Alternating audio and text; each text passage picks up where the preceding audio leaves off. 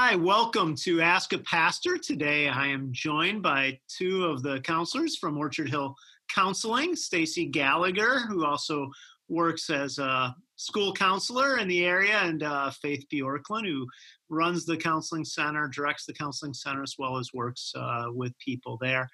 And today we thought it would be helpful just to have a conversation around the issue of hard conversations during quarantine. And so, although quarantine may or may not last a lot longer, we just really don't know. Um, certainly, being with people 24 7, even people that you're close to, can be challenging and can lead to some hard conversations. Conversations about money, conversations about uh, how to handle things with kids, conversations about patterns um, stress, different things like that. So, so really, this may not have a lot to do in the end with specifically with quarantine. This may have a lot more to do with just good communication principles. But uh, we'd certainly love just to hear some wisdom from those of you who work uh, day in, day out, helping people navigate situations in life about how to navigate hard conversations. So imagine, I guess, first with me that you have something that has bothered you, annoyed you, um, been a challenge for you, and you haven't yet said anything about it, and you're trying to approach the conversation with somebody who you're living with, and you know you've already said enough things that they are a little um, sensitive. They don't want to hear another thing, so it's not just as simple as just tell them. Um, because you've already like hit the quotient of how many times you can say something um, how do you begin to approach that conversation? do you want to do you want to start that one? That's it. I'll start it off. That's a that's a tough one, especially because I feel like during mm. these times there are things that you maybe didn't realize conversations that should have been had a long time ago, but now that you're forced to be in constant communication and contact with the same people 24 hours a day seven days a week, it's becoming a little more obvious. I think the best I heard one time on this isn't my own idea, but I absorbed it as my own principle. Is somebody one time on the radio had said they approach it with the um, golden retriever approach. So for the dog lovers, they get it like a golden retriever when they are approached by other dogs, always roll over and kind of take the humble position and the position mm. of humility and will be belly up first. And um, I heard them say that's a great way to approach a conversation with somebody that might be difficult is to to say instead of like you're doing this you're you're annoying me you're doing that really do a self check in that you know like I, I, really need to apologize because i haven't brought this up sooner and i've let mm. it just continue to cause bitterness in me and i need to stop that so i think that's a good way to start the conversation where you're saying look like i was wrong for for letting this get to a point where I, I need to have a conversation because it should have been brought up earlier. I don't know, Faith, what do you think? That's really good. Yeah.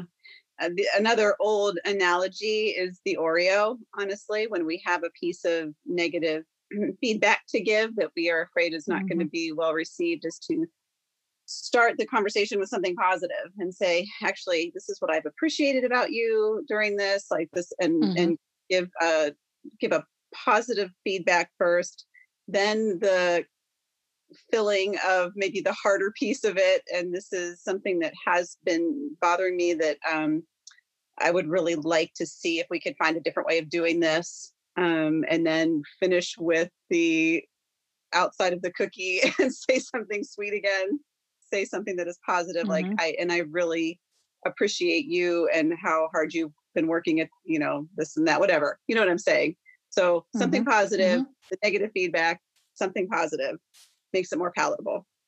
So what if um what if the situation is such that that the person you're having the conversation with and you really see it differently? Like let's just take the issue of money. Let's say that you know you're in a relationship and uh, one person feels like the money's really tight and you need to really conserve, and the other person says we should support small businesses and order out once a week, twice a week, three times a week, and you really just see it differently. Um, well, how do you work toward a healthy resolution, um, especially when when there isn't a simple meeting in the middle? something though that's that's happened with us before and um i think i wonder why those two people have such a different view of it um you know if we had a financial issue and there was a discrepancy in our thinking like that my first inclination would be like well let's sit down and look at the financial realities so i can understand why you are so concerned if I mm. don't understand why you're concerned, it doesn't make sense to me, then we haven't done our research of sitting down together and getting on the same page.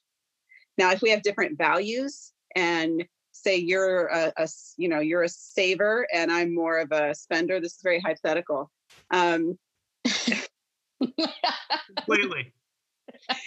then I think uh, it's time for a conversation about, you know, what is it that we are valuing and then weighing out those values. You may value security. You may value a certain number mm-hmm. that you're hoping to save for. I may value being in the present moment and creating memories with our kids. And so then you're you're having a value discussion, not to um, devalue the other person's values, but to say how can we come up with a solution that honors both persons' deeply held values. Mm. Stacy? Yeah. Yeah, that's great. I was like, do you have a bug in my house? Because you literally just described my home over the past couple of weeks.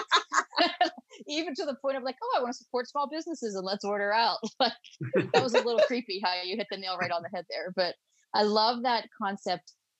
Um, I've worked with couples, eh, interestingly enough, a lot of times couples that are in business together around this same issue and so it's whether you're running a business together or whether you're just running your household together. I love what you said faith about sharing the the knowledge of the financial situation and the plan together. I think i think oftentimes we run into problems because i know in my house you know a lot of the weight of that falls on my husband. He pays the bills. He's the one that does the taxes. He's the one that manages our money quite frankly because he's better at it than i am but in the same sense i kind of know where we stand and what's going on and i think that's really important so that you can have those conversations. All too often i've seen couples have an issue because one person is in charge of the money and the other person is kind of feeling like um, it's become a parental child role and and they don't like to be parented and told what they can't spend their money on when they've earned the money but it's a totally different situation when the discussion comes out of hey we're doing these finances together. You may have one person who's who does the logistical uh, management of the money but but having both people in conversation about how much do we want to save? What are we saving for? Um, what are we spending our money on? What is our budget? When that's a when that's a combined combination then it should eliminate you know the the discrepancy that can come whenever somebody feels like oh you're just being my parent and telling me what to do and that kind of backlash yeah, I love that, Stacy. I love that. I just I like the idea of uh, getting on the same page as far as a shared vision for mm-hmm. your finances for your future. Because mm-hmm. if there is a if there's a buy-in and both people see it and both people get it, um, then it's a lot easier to even have those conversations, talk about and share information. Yeah, so like probably that. what makes this hard right now is is you may have been on the same page, but things have changed so radically for a lot of people that that all of a sudden what was the assumption uh, a month ago can't be the assumption today. There's an old um, kind of way of thinking about this that I've always thought was helpful, and that is so often when we disagree about anything, uh, what we do is we end up taking a position. I want to spend more money, you want to save more money. And what we need to do is get off of the position and onto the concern. What, what is your hmm. concern mm-hmm. under why you're saving? What is your concern over why you want to, you know, use some money right now? And usually, if you can get to the concern, you can start to actually get to the heart of the issue and find some common ground. Like, I want to make sure that we have enough for, you know, the next year if it's going to be really bad. And well, I want to make sure that we enjoy the present moment with our with our kids and our family as we're here because we may never again have a moment like this. And I don't want it to be all about um, the money. And all of a sudden, you start to say these two things shouldn't have to be competing.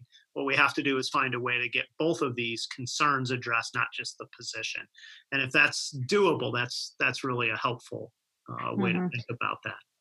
I think we're in a really unique situation right now too, because um, tied into finances is I I think people are learning to evaluate what we need versus what we want, and um, really kind of examining that in your conversation with a reduced income, quite possibly for a lot of people, and for an indefinite amount of time, a reduced income.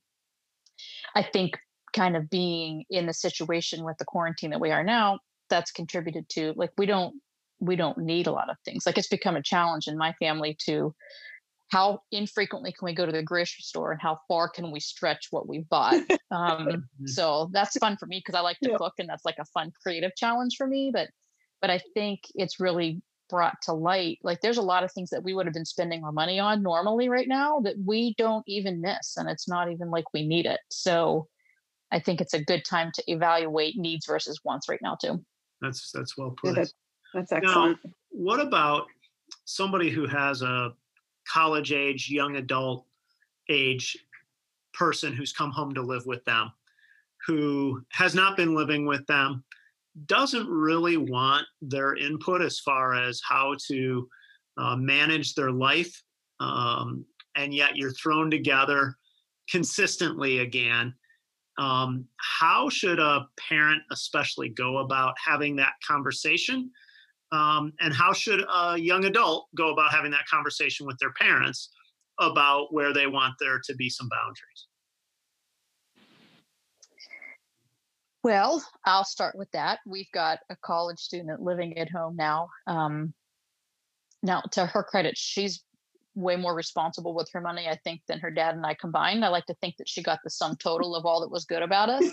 um, um, but I've always been the type of parent that um, I value honesty and um, you know having that conversation with your with your college age student like I think it's okay to let a college age student kind of know like where you stand financially and how you guys um, have decided to budget and finance your money. Show them where you've gone wrong and they can learn from your mistakes um, especially there's a piece of advice that we wish we my husband and i wish we had gotten when we were first married and that was to learn how to live on one salary um, because had we known that information when we first got married we would be in a much different financial situation than we are mm. now so i think passing along kind of those i wish i knew then kind of information to your student or to your child um, so, eliminates so, the judgment piece of it you know go ahead mm-hmm.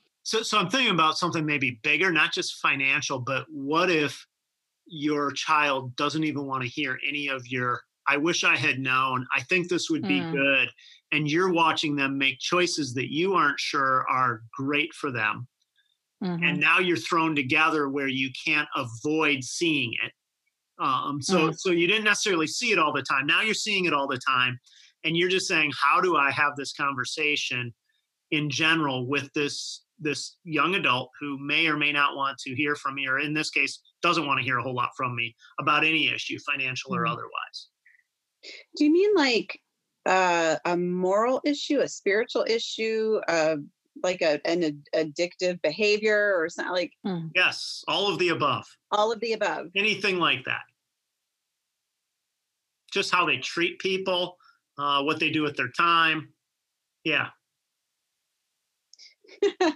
That's a good one. I think yeah. you start with praying, honestly. Like yeah. like God knows that your child better than you do. And um, oftentimes just praying before you have that conversation that it would be well received, that you would say what, you know, that your intent of that your space of coming at the your child from a place of love and concern would be communicated um, I always fall back on the Holy Spirit when it's a situation where I'm like, I'm not sure what I'm supposed to do. Mm-hmm.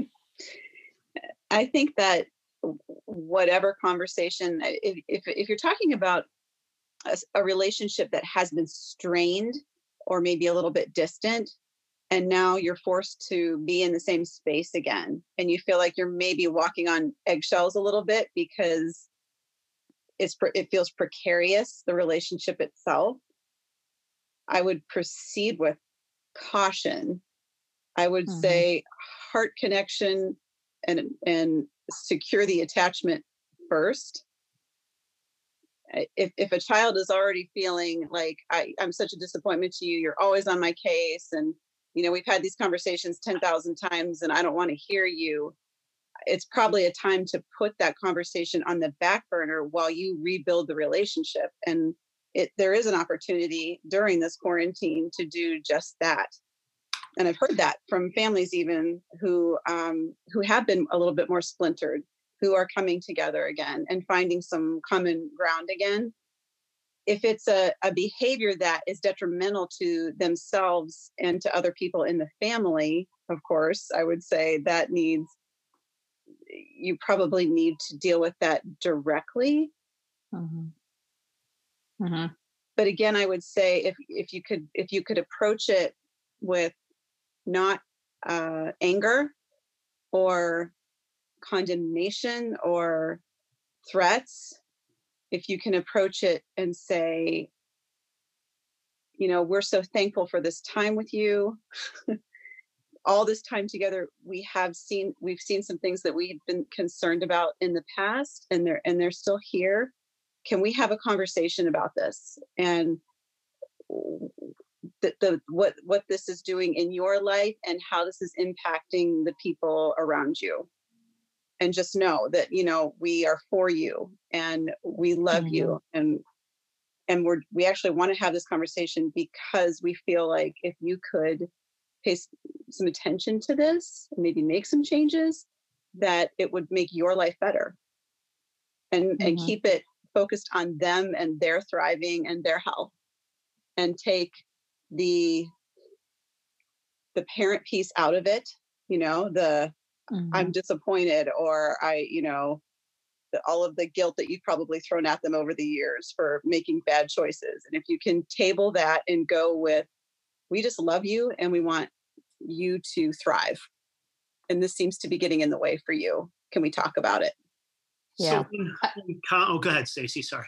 I was going to say I like that, and I think um, a practical tool that parents could use is asking for under asking questions with the intent of understanding. I think that's a great place to kind of start that conversation that both um, rebuilds the the heart connection that you were uh, started to talk about, um, and also eliminates the uh, defensiveness that you might be receiving when you're trying to have a conversation. Like if you start out with, "Look, I just really tried. I really want to understand where you are," so then you can, and then you can step into the all right and where you want to go and i and i understand that and i'm for you and i want you to get there and i don't think that what you're doing now is going to help you.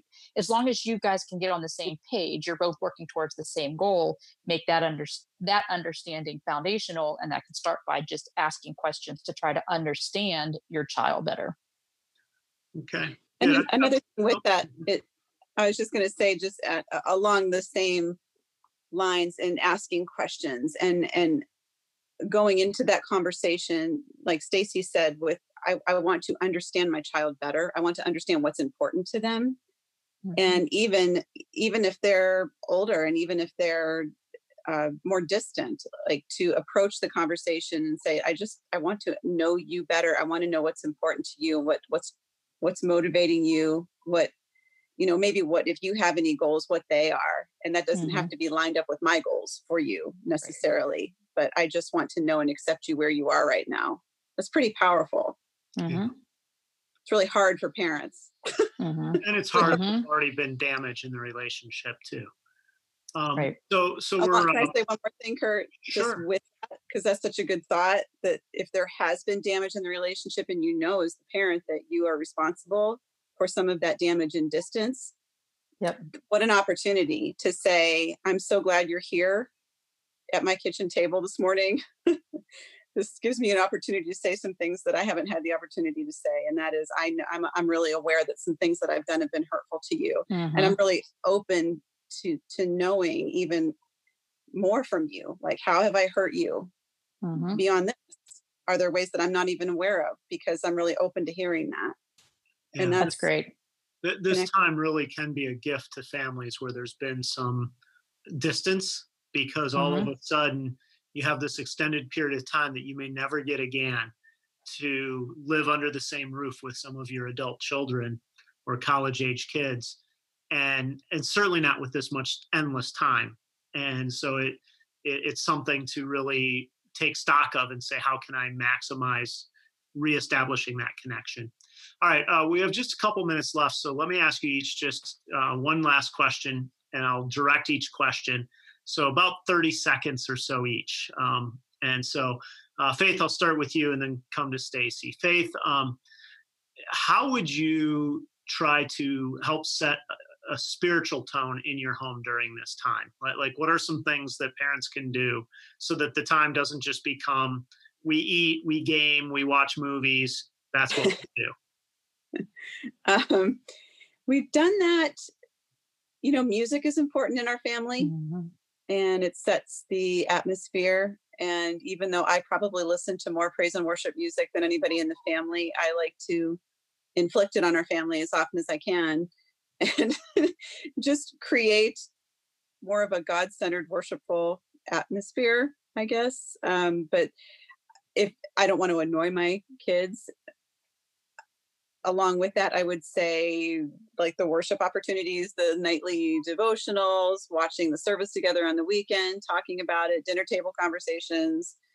Um, something we I haven't done, but I've thought of is just asking more, like taking this opportunity to say how how can I be praying for you? Mm-hmm. What are mm-hmm. you guys concerned about right now?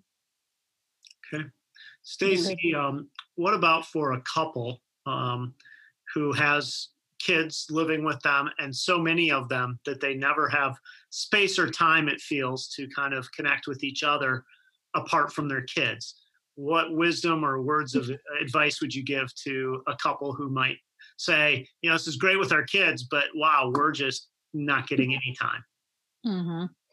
Uh, I would say that needs to be creative and intentional, uh, depending on the age of your kids. I mean, we've been talking about families with older kids, so they can they can stay outside a room with a door closed for a, a, little bit of time, so that you're just focused in on each other.